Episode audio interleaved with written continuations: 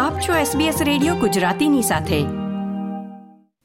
નમસ્કાર, ગુરુવાર ઓગણત્રીસ સપ્ટેમ્બર બે હજાર બાવીસના મુખ્ય સમાચાર આપ સાંભળી રહ્યા છો નીતલ દેસાઈ પાસેથી SBS ગુજરાતી પર.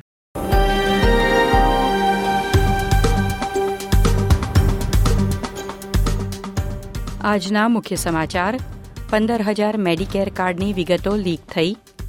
નવા ડ્રાઈવર્સ લાયસન્સ અને પાસપોર્ટનો ખર્ચ ઓપ્ટસ દ્વારા ઉઠાવવામાં આવે, વડાપ્રધાનનું નિવેદન. ક્વીન્સલેન્ડમાં વિશ્વનો સૌથી મોટો હાઇડ્રો પાવર પ્લાન્ટ સ્થપાશે. ઓસ્ટ્રેલિયાની સર્વોચ્ચ અદાલતમાં પ્રથમ વખત મહિલા ન્યાયાધીશોની બહુમતી થશે.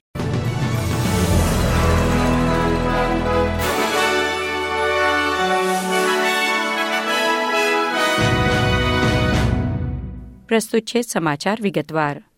બ્યુરો ઓફ સ્ટેટિસ્ટિક્સના નવા ડેટા દર્શાવે છે કે ઓસ્ટ્રેલિયામાં ફુગાવાનો દર હજુ પણ વધી રહ્યો છે. નવા ઘરોના ભાવ અને પેટ્રોલના ખર્ચને કારણે જુલાઈ સુધીમાં ઉપભોક્તા કિંમતમાં સાત ટકાનો વધારો થયો છે. ખાદ્ય પદાર્થોના ભાવમાં વધારો થયો હોવા છતાં, પેટ્રોલના ભાવમાં સરકારી રાહતથી છેલ્લા બાર મહિના દરમિયાન જીવન નિર્વાહનો ખર્ચ છ પોઈન્ટ આઠ ટકા પર રહ્યો છે.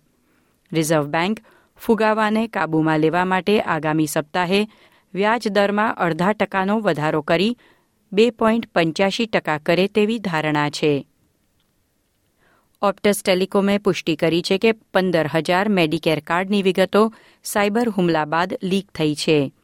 ઓસ્ટ્રેલિયાની વસ્તીના લગભગ ચાળીસ ટકા લોકો સીધી કે આડકતરી રીતે ઓપ્ટસ પર થયેલા સાયબર હુમલાથી પ્રભાવિત થયા છે જેમાં ડ્રાઈવર્સ લાયસન્સ મેડિકેર કાર્ડના નંબર અને પાસપોર્ટની વિગતો ચોરાઈ છે. વડાપ્રધાન એન્થની આલ્બનીઝીએ કહ્યું કે તમામ ઓળખપત્રો ફરીથી બનાવવાના ખર્ચનો બોજ ઓસ્ટ્રેલિયાના લોકો કે દેશની સરકાર પર પડવો જોઈએ નહીં, પરંતુ ઓપ્ટસે ઉઠાવવો જોઈએ. નાણાકીય સેવા પ્રધાન સ્ટીવન જોન્સ કહે છે કે આ ડેટા ભંગની લાંબા ગાળા સુધી અસર જોવા મળશે, કારણ કે છેતરપિંડી કરનારાઓ આ પરિસ્થિતિનો લાભ લેવા નવી નવી યુક્તિઓ અજમાવી રહ્યા છે. ઓપ્ટસ પર થયેલા સાયબર હુમલામાં લગભગ દસ મિલિયન ઓસ્ટ્રેલિયનોની વિગતો ચોરાયા બાદ કેન્દ્ર સરકાર આ વર્ષના અંત સુધીમાં દેશના ગોપનીયતા કાયદામાં તાત્કાલિક સુધારા લાવવાનું વિચારી રહી છે. એટર્ની જનરલ માર્ક ડ્રેફસ કહે છે કે હાલના ગોપનીયતા કાયદા ડિજિટલ યુગ માટે યોગ્ય નથી. સરકાર તેના વર્તમાન નિયમોની ચાલુ સમીક્ષાને પણ બે હજાર બાવીસના અંત સુધીમાં પૂર્ણ કરવા વિચારી રહી છે. ક્વીન્સલેન્ડમાં વિશ્વનો સૌથી મોટો હાઇડ્રો પાવર પ્લાન્ટ સ્થાપવામાં આવશે.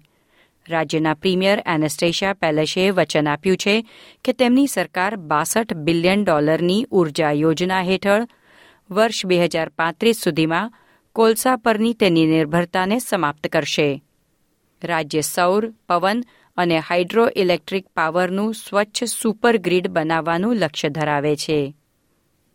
ઓસ્ટ્રેલિયાના સૌથી મોટા વીજ ઉત્પાદક એજીએલ એનર્જીએ જાહેરાત કરી છે કે તેના કાર્બન ઉત્સર્જનને સરભર કરવા બે હજાર પાંત્રીસના નાણાકીય વર્ષના અંત સુધીમાં તમામ કોલસા આધારિત ઉત્પાદન બંધ કરીને કંપની નેટ ઝીરો બની જશે. એજીએલ ચેર પેટ્રિશિયા મેકેન્ઝીએ જણાવ્યું કે કંપની ચાળીસ મિલિયન ટન વાર્ષિક ગ્રીનહાઉસ ગેસ ઉત્સર્જનથી ખસીને શૂન્ય પર જશે, જે દેશના સૌથી નોંધપાત્ર ડીકાર્બનાઇઝેશન પ્રોજેક્ટમાંથી એક છે. તે અંતર્ગત વિક્ટોરિયાની લગભગ ત્રીજા ભાગની ઊર્જા પ્રદાન કરતું લોયંગ પાવર સ્ટેશન બંધ થશે. વિક્ટોરિયાના ઊર્જા પ્રધાન લીલી ડીએમ્બ્રોસિયોએ કહ્યું છે કે પાવર પ્લાન્ટ અપેક્ષા કરતા દસ વર્ષ વહેલો બંધ થઈ રહ્યો છે. તેથી સરકાર પ્લાન્ટના કામદારોને અન્ય રોજગાર શોધવામાં મદદ કરશે.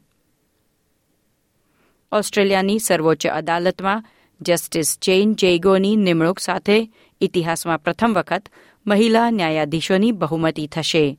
એટર્ની જનરલ માર્ક ડ્રેફસે ગુરુવારે હાઈકોર્ટમાં જસ્ટિસ જેગોની નિમણૂકની જાહેરાત કરી હતી.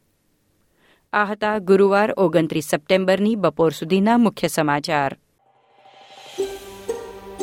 આ પ્રકારની વધુ માહિતી મેળવવા માંગો છો, અમને સાંભળી શકશો Apple podcast Google podcast Spotify કે જ્યાં પણ તમે તમારા પોડકાસ્ટ મેળવતા હોવ.